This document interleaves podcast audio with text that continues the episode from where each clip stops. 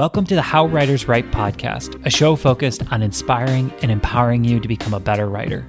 Come along as we deconstruct the tips, routines, and motivations of your favorite authors. In the end, it's all about getting your story onto the page.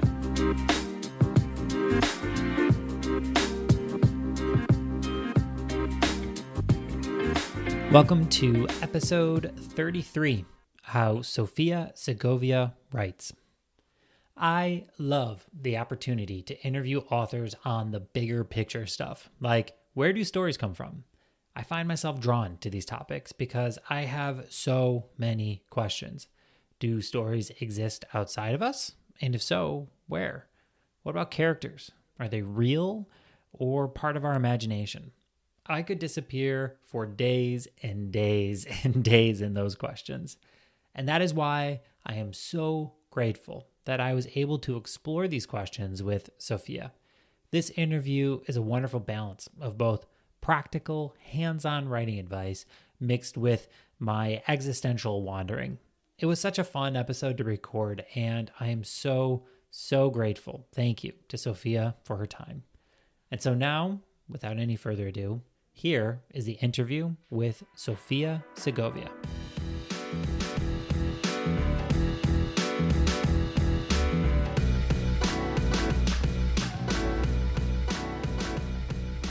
Welcome to the How Writers Write podcast.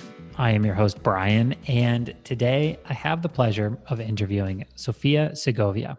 Sofia has written three novels. Her most recent is The Murmur of Bees, which was called the Literary Discovery of the Year by Penguin Random House and named Novel of the Year by iTunes. Sofia likes to travel the world, but she loves coming home to her husband, three children, two dogs, and cat in Monterrey. Sofia, welcome. Thank you, Brian. It's a pleasure. So, I want to start with a new question just to kind of kick this off. We are, we were just talking about this before we started recording, and um, mm-hmm. we are living in incredible times, you know, and there's a global protests, there's a pandemic, so many other things. And I mm-hmm. want to start out and ask you, how do you view your role as a storyteller against the backdrop of everything that is happening in our world? Well, I do think that storytellers need to have um, a big foothold in reality. We have to be aware of reality because maybe, um, as it happened to me in The Murmur of Bees and my other novels, uh, we go back in time and talk about different themes, themes and it, it, what we're actually doing is talking about the present time and, the, and reality. I think fiction is the best tool to talk about reality, even better than, than newspapers. So I do think we have some uh, uh, responsibility, especially if we're not out there just to entertain, which is can be the case. It's okay. In my case, I do have this um, uh, this goal, and uh, I do try to talk about things that matter to me because I'm uh, uh, have this huge awareness of of uh, current events. And so I go back and, and maybe my, novels, some of them are historical. And I go back, but what I see is a direct connection to, to what's troubling me now. And so uh, I do that, and I think that whatever we write and whatever our purpose is in writing, we still need to be aware of our uh, uh, current events, of our current uh, social um, suffering, and uh, and try to be a reflection of our times. Yeah, yeah. Th- this is such a you know timely topic, and I've mm-hmm. been thinking about this um, around the clock, which is like how to stay involved with the world and try to keep up. I'm putting keep up in air quotes, right? With everything that's happening. And yet not get so sucked in that it almost like for me, I find that there's like this dramatic tipping point that it almost starts to crush me. And yeah. and like my emotional state drops, my desire to write drops because it almost like sucks me into this black hole. And I'm wondering if you if you sense or feel the same thing and and how you navigate that tension between staying involved and staying energized to continue to create. Well, I think that's why people write so much fantasy or science fiction. And I do read a lot of fantasy and science fiction because we have to get away from things. But what I find in science fiction and fantasy is that it's actually, you come back from that world and you know more and you understand a bit more of human nature. I, I, I find it very interesting. So maybe it's not that you have to quit, it's just that you have to find some other uh, road to, to uh, get everything out there, right? In, in The Murmur of Bees, I write about the Mexican Revolution. And, uh, and I don't know, it's uh, a strange thing. I, I wrote this novel 10 years ago uh, and I started writing it 10 years ago, and I went into the Mexican Revolution and the the Spanish flu, mm. and I went and and did this big big research around the Spanish flu and around, around all the pandemics or um, infections in in human history. And what happens now is that um, people are going back to read that book who've read that read it already are going back and saying oh were you like uh, uh, did you have a premonition? Did you uh, uh did, do you have the the the, the gift of uh, uh, of of sight or whatever? And i say no no. If if we understand that history is is the best um, uh, premonition there is. Right. We can go back, and I did go back and talked about uh, uh, problems in the revolution, and I realized I was I was actually talking about problems in Mexico right now. And I went back and talked about the Spanish flu, and uh, and the strange thing is that it's uh, catching up to me today. So so I think we can go away and go into other people's lives in our characters and rest a bit from from our reality, but still uh, make this connection and still talk about what uh, uh, anguishes us yeah. and uh, and stay true, but still like when I write, I feel like I'm the first reader of that story because uh, first of all, I'm a I'm a reader, and I think that's very important to understand because then I do realize that the same um, experience I have as a reader, I want to have as a writer. So I do go away very much more deeply, and I rest from whatever's happening in my surroundings. But somehow things got get carried from one um, uh, reality to the other and and it's okay.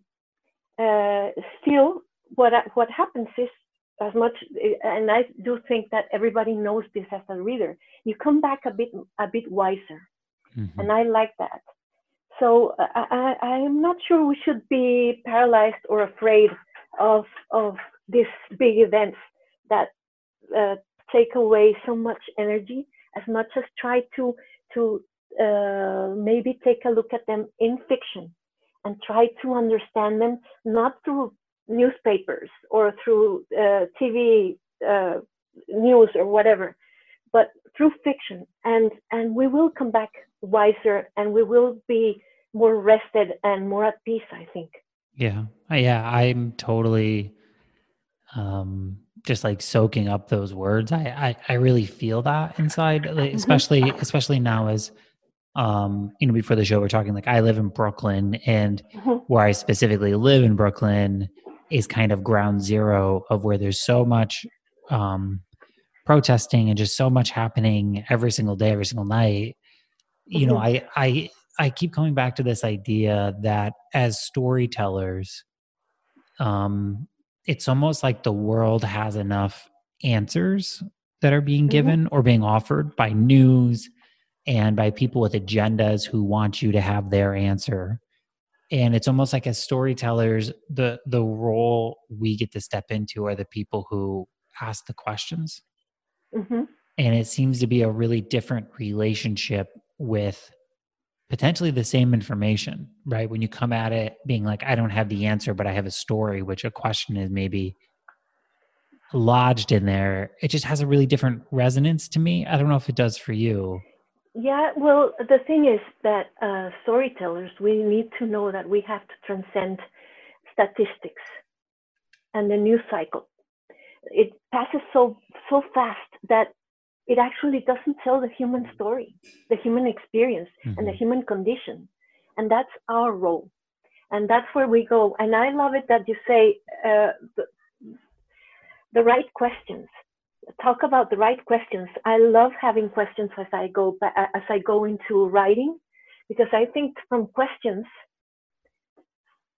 a person is very rich. If you have questions, you are going to uh, try to find answers, and uh, answers not necessarily come in statistics and numbers, and they're so cold and they don't uh, talk about how it feels for example, how how it feels to lose someone, how it feels to be lying in the in the hospital for two or three weeks, not not being visited by your family or whatever. And I think that will be our role in in the in the in the future about about this.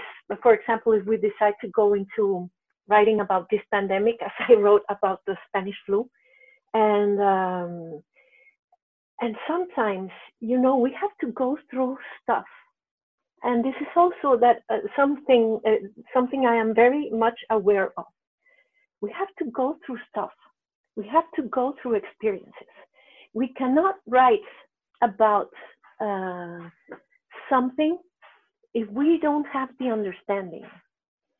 Uh, i think coming out of this epoch because we have to call it something Seriously. bigger and Yeah. it, it will be an epoch right Yes. Yes. uh, it's uh, tremendous tremendous events that we're living through we will survive them the question is how we will be will we be wiser will we be prepared to write a better novel right now for example i'm a bit uh, you talked about it about this. I'm a bit paralyzed. I'm not uh, uh, actually writing only in my head.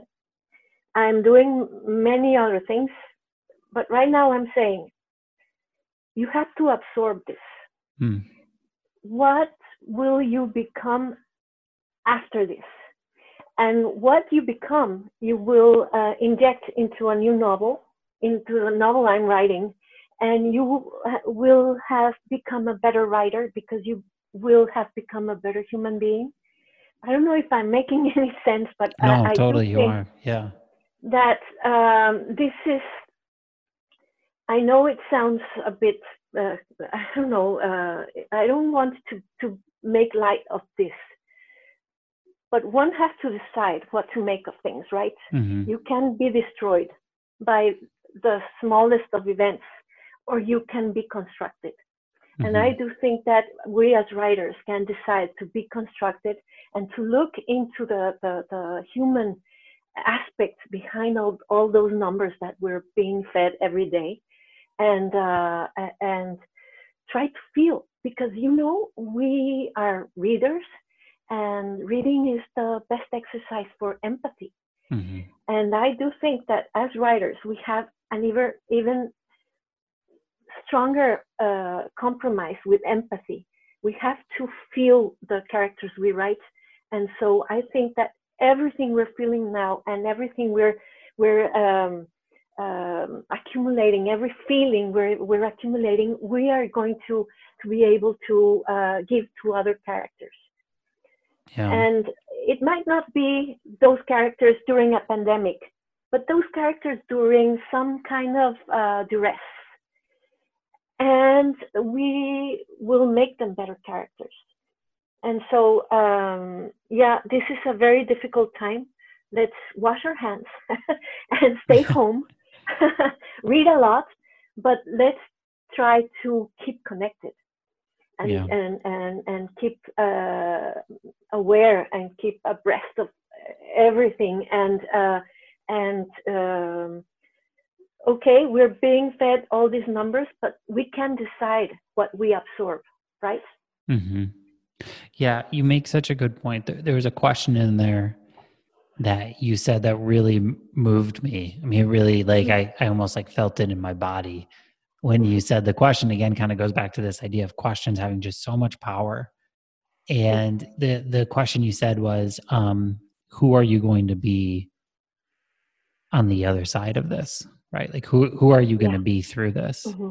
Mm-hmm. And I think there's such an important question for the people who listen to this podcast each week and you know maybe have felt through all of the events their identity or their mm-hmm. beliefs or their values feelings all goals life challenged and maybe even mm-hmm. changed to to your point in saying you get a choice here is so empowering and also slightly daunting that these things are going to happen right? This this world is changing and it's going to continue changing right? We are just starting you know a cycle of tremendous change.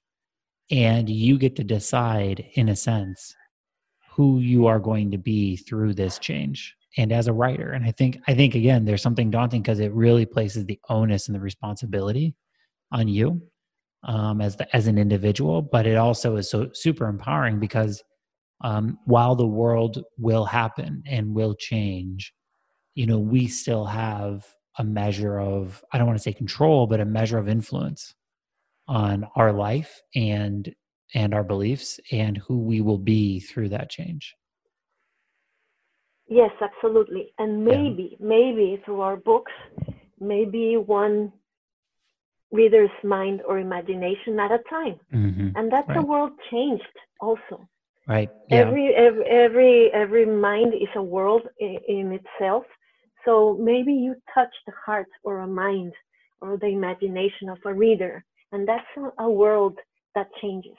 Yeah. And so, so yeah, it's a, lot of responsibility, but it's it's beautiful, right? And uh, and I think we have to go after that, even even when we're not living through this epoch we have to to uh, live like that. That's uh, I think that's a big big uh, commitment. But we as writers can do that. We can mm-hmm. commit to that. Yeah. And we will become better writers. Yeah. Yeah, we we've talked a lot about questions in the writing life and and how mm-hmm. powerful questions can be. And when you think about your novels and the mm-hmm. you know the the published and maybe even unpublished works that we all have um, do you tend to start out a book with a question that you're trying to answer yes i love questions and i do think about this very much mm-hmm. um, i don't even know the, the, the, the okay i start with a question but i don't even know all the questions i'm going to find because um, it's a very interesting process for me. I start with a question and then I go into research and the research detonates my imagination. And then uh, also a new question and then it goes on and on. So that's why i like to to uh, research like in a in a um, kind of uh, spiral way it's a spiral I don't do the research and then write and then imagine or, or research, imagine, then write. No, I like to go and um, do this process where there's a, a, a, question, maybe even a very broad question, and then find the answer to that, which detonates my imagination. And I go into writing, then I, I find another question, and then the process starts all, all over again until the end until I, I, I write the end. Uh, I don't actually write the end at the end, but you know what I mean. Until you get to the but, end, yeah. exactly. But uh, uh, I, I, think that, I think, uh, and we actually talked about it. I do think there's a, a, a bounty in questions, and I, I do feel for people that live their lives with no questions and it's such such a, a loss when you have no questions. Mm. And so I appreciate every question and every moment I spend trying to answer that question for me. Maybe it takes me a long time, but I I, I try to to find the answers, and I don't um, um, try to find shortcuts for the answers. I, I love finding the answers because I know that from an answer will come a new question. Yeah, yeah. How how do you know the question has the resonance to write a book against it? Because I'm sure. I mean, if you're if you're kind of like me, there, there's there's so many questions, but some of them just tend to, to have a different feeling to them. They have a different crackle to them, and mm-hmm. and those are the ones that it's like, okay, that, that's a good question to explore through a novel. And I'm wondering, like, how do you sense that or know that it's the right question to then devote a book against? Okay, what happens to me is that, um, and I'm just envisioning it right now through your questions. Mm-hmm. so I appreciate that. This is what uh, I, I realize is now. I start with a very big question, a, a, like kind of a universal question, or, or something big. For example, for me, in the Murmur of Bees, the question is, why does a country uh, decide not to tell its its uh, whole story, the whole history. Why? Why does a country decide to forget half of its, of its history? And the answer is because it hurts. And but from that big question, I went into this forgotten piece of history in Mexico, or uh, or in my own other novels. It's the same question. Why does this country or the world decide to look at things only in a stereotypical way? It's the same question, actually. Why? Why not look at the whole picture? And then I go into the smaller questions, from the big, big, broad question to the to the smallest questions, even to the uh, uh, when was aspirin invented?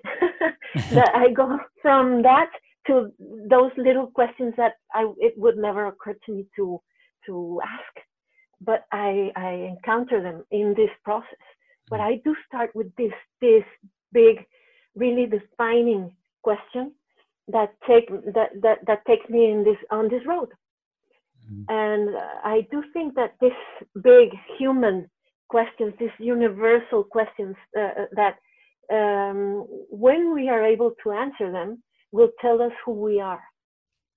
In mm. my in my the, the case of my novels, who we are as a country, but also who I am or who the people who live I'm sorry live in this country are. And uh, and then I do think that when you have this big big question to answer through those all other small questions, uh, I think you have a very worthwhile uh, question yeah. to pursue. Yeah, and and how then? How then? Now, eh, okay, so you start with this huge question of like, who are we, mm-hmm. or like, why mm-hmm. does a country forget mm-hmm. or doesn't tell its whole history? Which is just like when you mm-hmm. said that, I'm a big history buff.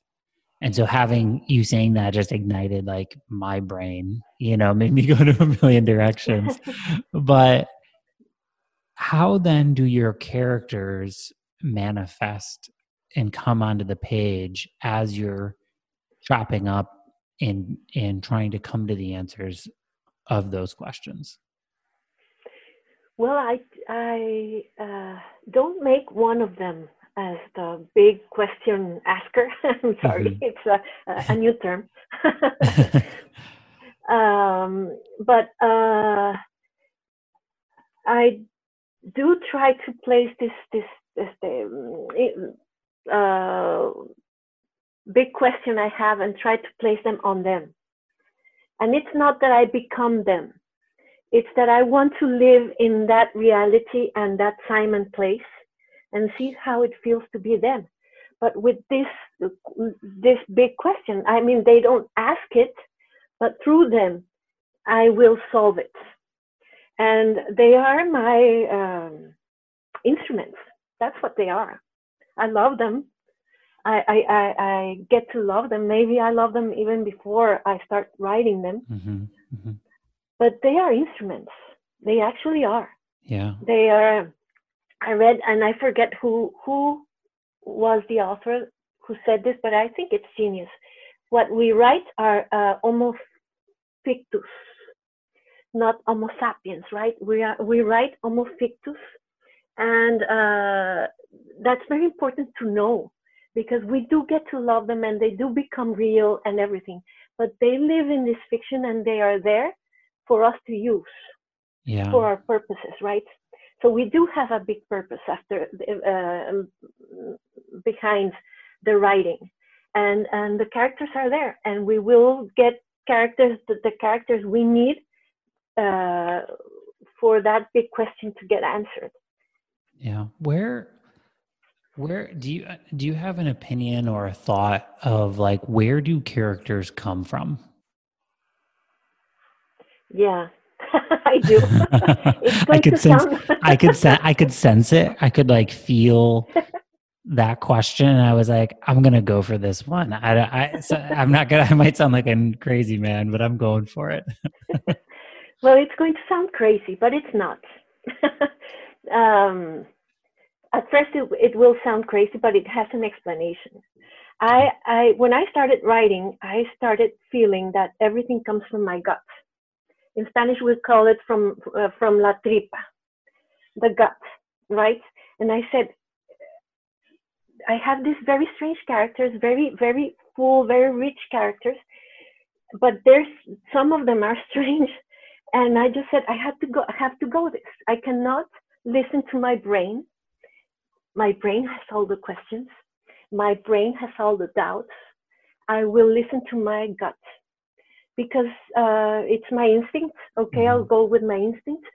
But you know what I found out, and, and I thought instinctively that uh, creativity lies in the gut, and maybe it does because later I found that uh, our stomach has a lining of um, brain cells. Hmm. And I found that like, whoa, then I was right. I was right because uh, uh, there is some some uh, sentient uh, instinct in, in in the gut, right? In the gut, that's where we have all this the butterflies, and why not listen to our butterflies, right? And I do think that um, my characters start in my gut, and of course, I use my brain and I make them work through my brain. but uh, uh, uh, and I place them in this chrono- chronology that works, and mm-hmm. and I try to leave no no loose ends and everything. I, I aspire to to big things, and that's the brain. But also the brain can interrupt everything if you let it, right? So so the the guiding force is the gut, and I do think that in the gut is where a character with no mouth and no voice and no words got created. And it's a very strange, it, it, he is the center of the Murmur of Bees. And it's a very strange character to have as a, as a, as a protagonist. Mm-hmm. He is, people would look at him and uh, in, in that time and place, not now, not now, but in that time and place, would look at him and, and um, mark him as, as maybe a bit monstrous or strange or ugly or whatever. And and we have a protagonist that doesn't speak, but he's still the protagonist, and that's why I, I, he just I felt that I had had to to let him be, and I did, and and he's an amazing character that says a lot without many words. So I think that this gut feeling I do have is a very good advice. yeah. let it be. Yeah, it's like a melding of, you know, this. I don't even want to say subconscious because it's not even the subconscious thought. It's it's like body thought in a way. It's like it's like body speak, um, combined with the conscious effort of you know making it making the character make sense within a narrative which includes timelines and you know all the other points that it takes to put a book together.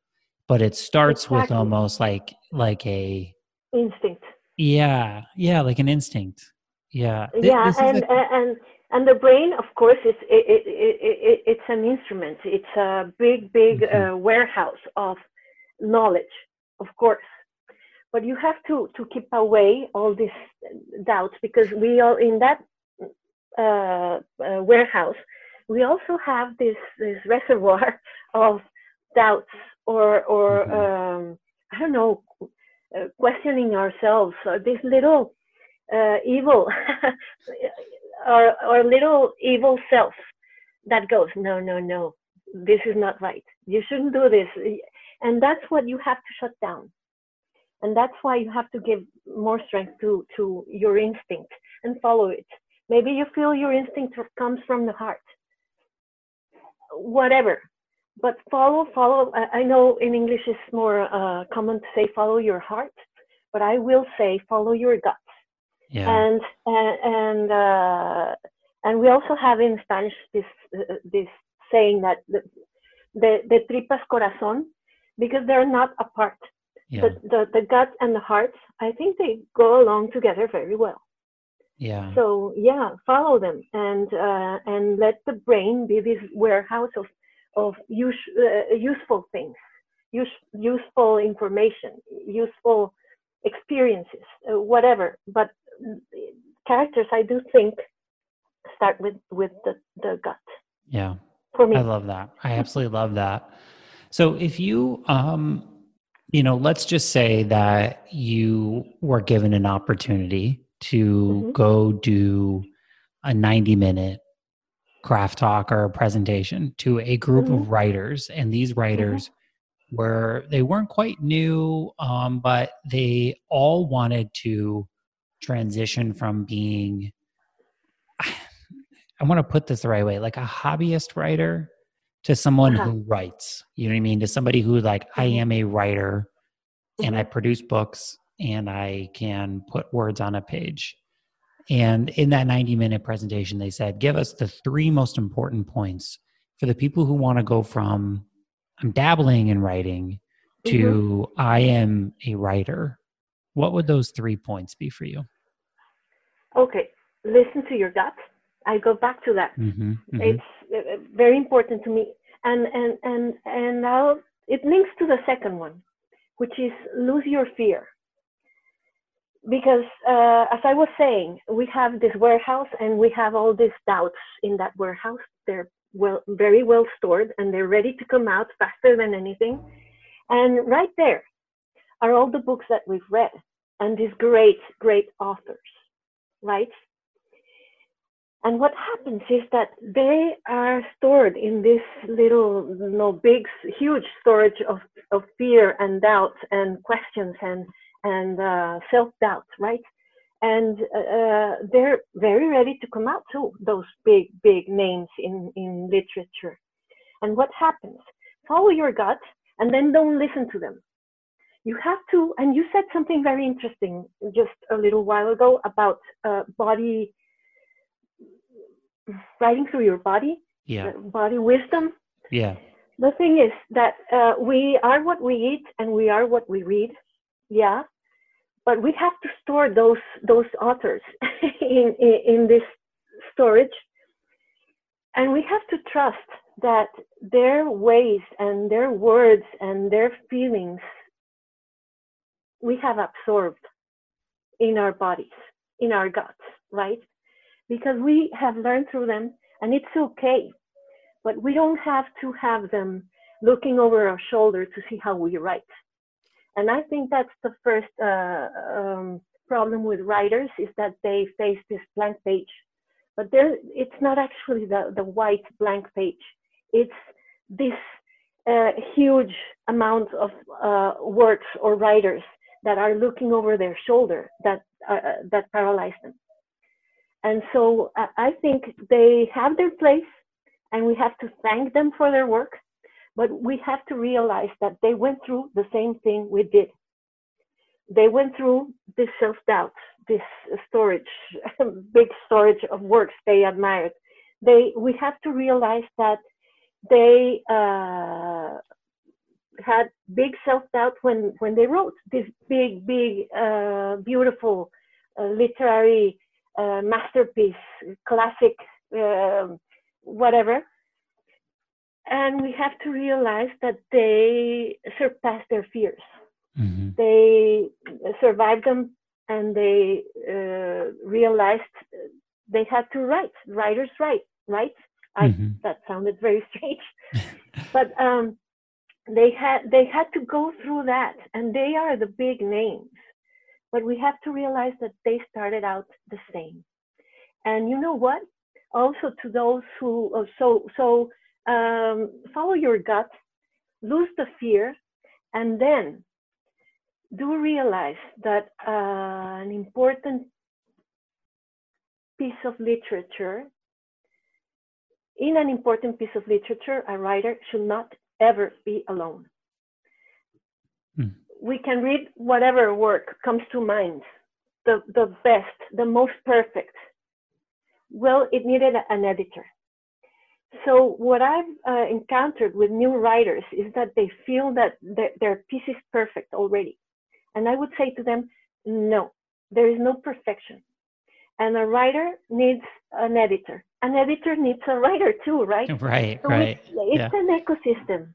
It's an ecosystem. And and and we have to realize that we will become better writers with an editor.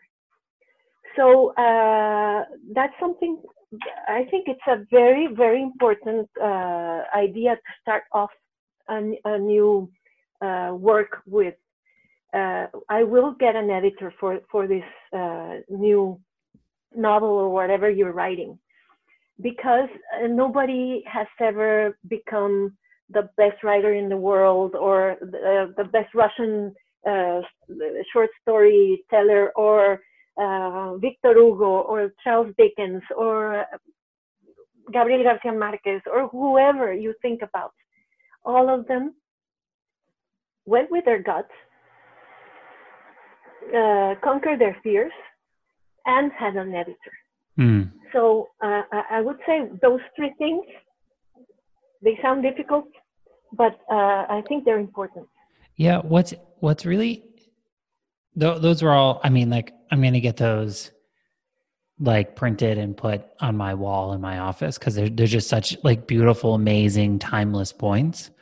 One thing that Thank stuck you. out to me mm-hmm. as you're saying those, one, one thing that's really interesting is it's what what you're saying is not really any part of the craft of writing, right? It's uh-huh. not you you didn't say anything about like learn how to do a great compelling character or how to plot or to write good dialogue. No, that follows. That that follows. yeah. But you have to start with this. Yeah. It's interesting because that's kind of the thesis that, that's kind of been like like what this podcast started out to to explore, which is how so mm-hmm. often we focus on the what of writing. And I just did a podcast on this, but so often we focus on this idea that like once I know how to plot, then I can write, or once I know mm-hmm. how to mm-hmm. write dialogue, or you know have this wonderfully poetic prose, all of a sudden I'll I'll be able to write. And I'm waiting on learning how to do the mechanics of writing before I'm able to write. But it sounds like what you're saying is that, like, while those things are important, and I'm not trying to discount their importance, they are important.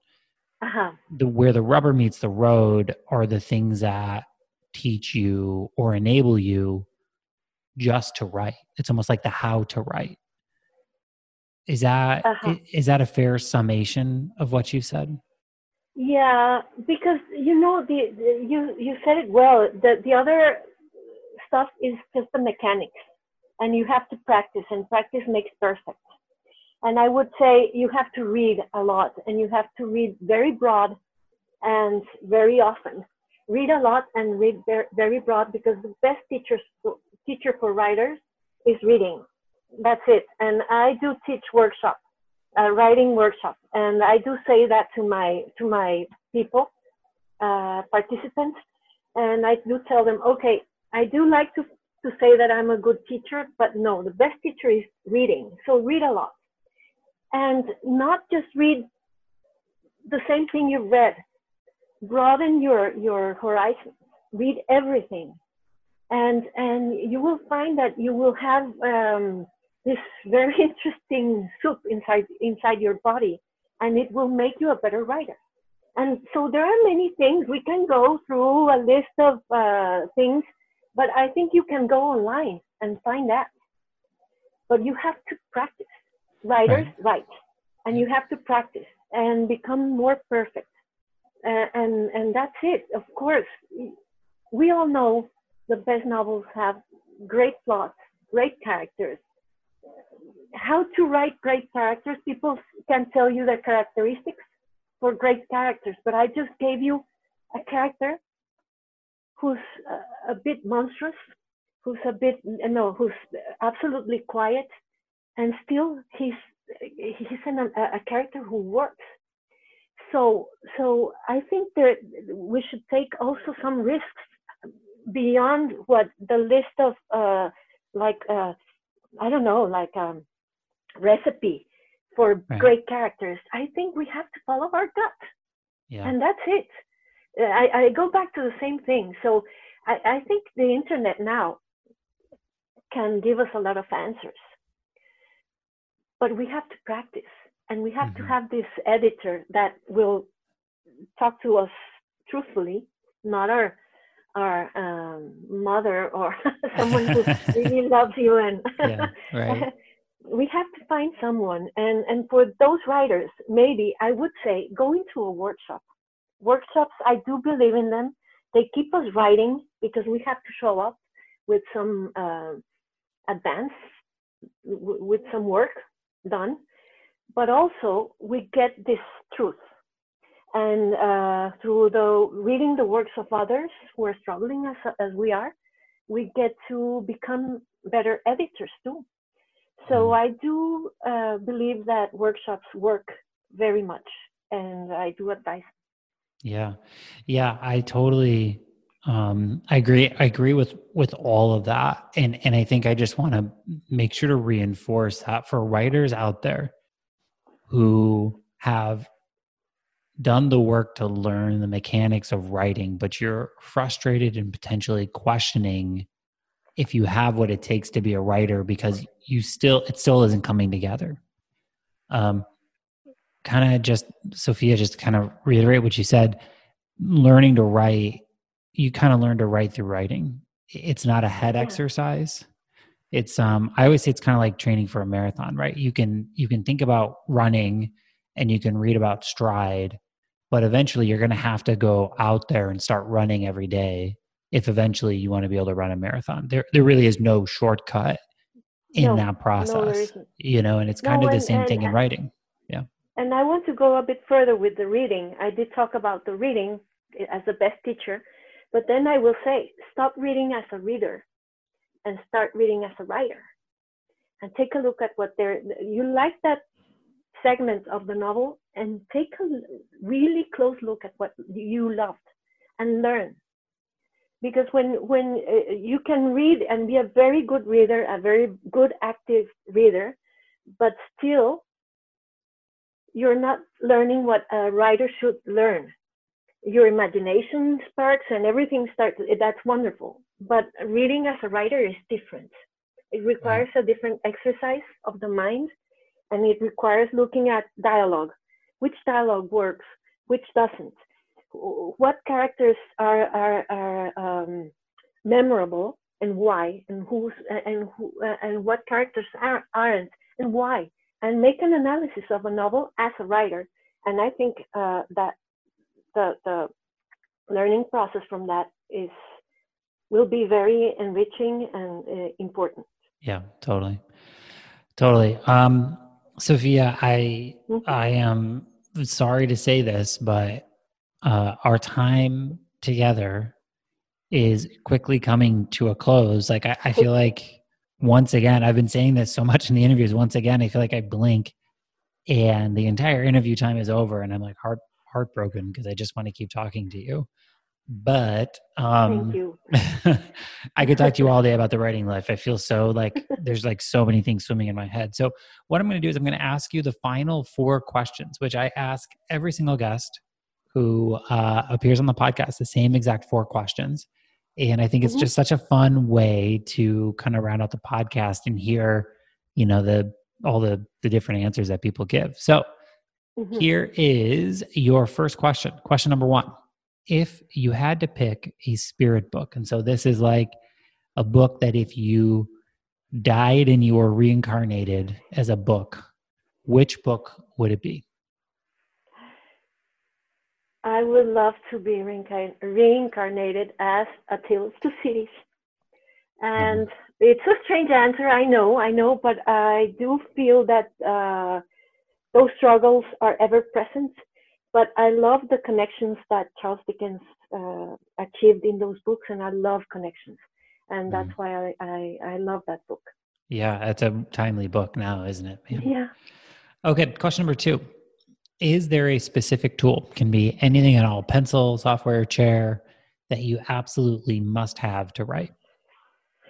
Well, uh, glasses. I need glass, glasses. I need glasses. I cannot do anything with, without glasses anymore. Writing glasses or reading glasses, absolutely. And then I do need my my um, computer. It's a tabletop computer, Mhm. PC. Well, it's not a PC, but it's and uh, an internet because I do go into this spiral of research and writing and uh, questioning and and so I need it all the time. And yeah, but I do try not to get uh, hung up with other things because I do like to be able to move and travel and still be able to work and Mhm. uh, write. Yeah. Mhm. Yeah. Okay, question number three. How and we we talked about this a little bit, but I would love to hear you just kind of put a, a Mhm. bullet point on it. How do you deal with the constant ups and downs of the writing life? Which uh, ups and downs do you mean? There are many, many types. I, I I mean the um just kind of the emotional ups and downs of you know writing a book and Mhm. you know producing work and producing pages. Yeah when i'm i'm writing i have the time and have the space and have the family that supports me. So uh, it's not the ups and downs actually when i'm writing but it is an, an emotional roller coaster. You have to kill a, a character you love or whatever and uh, uh, that's when i do have to step away for a bit and go into mourning I do give myself some time. But for example, in the Murmur of Bees, I had to give myself licenses. I wrote them because I wanted to do the, the what my gut told me, and I was kind of afraid because I know what I'm talking about. The brain interferes, and so I sat down and wrote myself a letter, and I gave myself artistic license and then I had no no more problems. Then there's also when you publish because it, it's also a life full of ups and downs. And one day you get wonderful news about uh, your novel, great reviews, and then the next day you get awful reviews. And what I do is real. Uh, what I realize is that I am happy about all of them.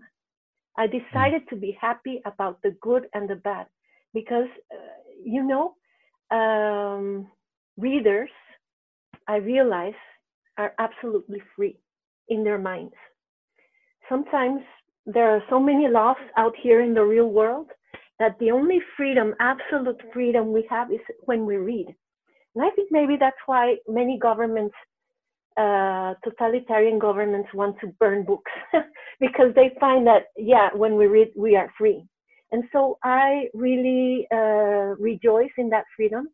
And I realize that we have an expression in Spanish, and I realize that and I absorb it, and I uh, that it gives me peace to know that I, I am not a gold coin. In Spanish, we have this this uh, expression, no soy monedita de oro. I am not a gold coin to be loved by everyone. And that's it. I, I also found uh, an expression in English the other day. It was like a meme, and it said, I am not a taco, I cannot please everyone. Right? so it's more or less the same spirit of, of the thing. But uh, I do uh, have this idea that I have to be strong because it hurts when people don't like you, of course. Mm-hmm. It, I am fortunate that uh, m- most readers like my work. I'm very fortunate, but still it hurts. But I say, you know what, compadre, I rejoice in your freedom to like or not like. And that's okay.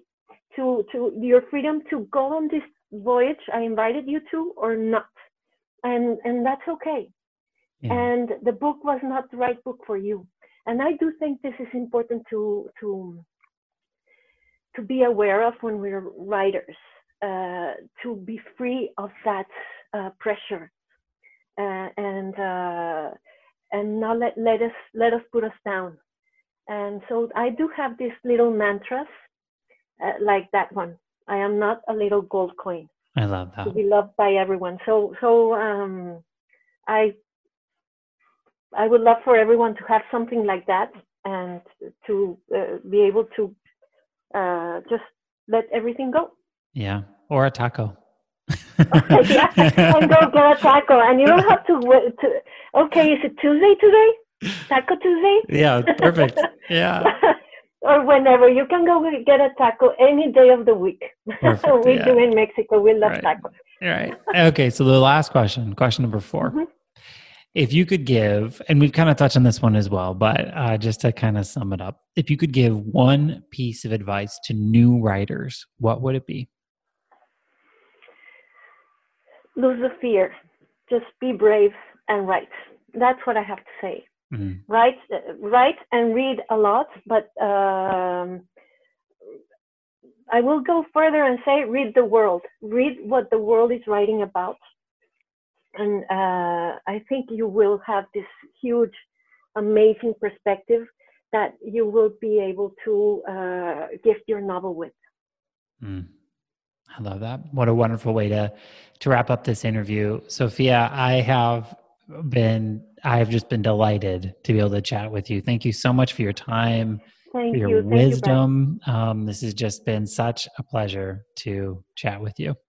Thank you. It's been a pleasure for me too. Thank Thanks. you for having me. Thanks.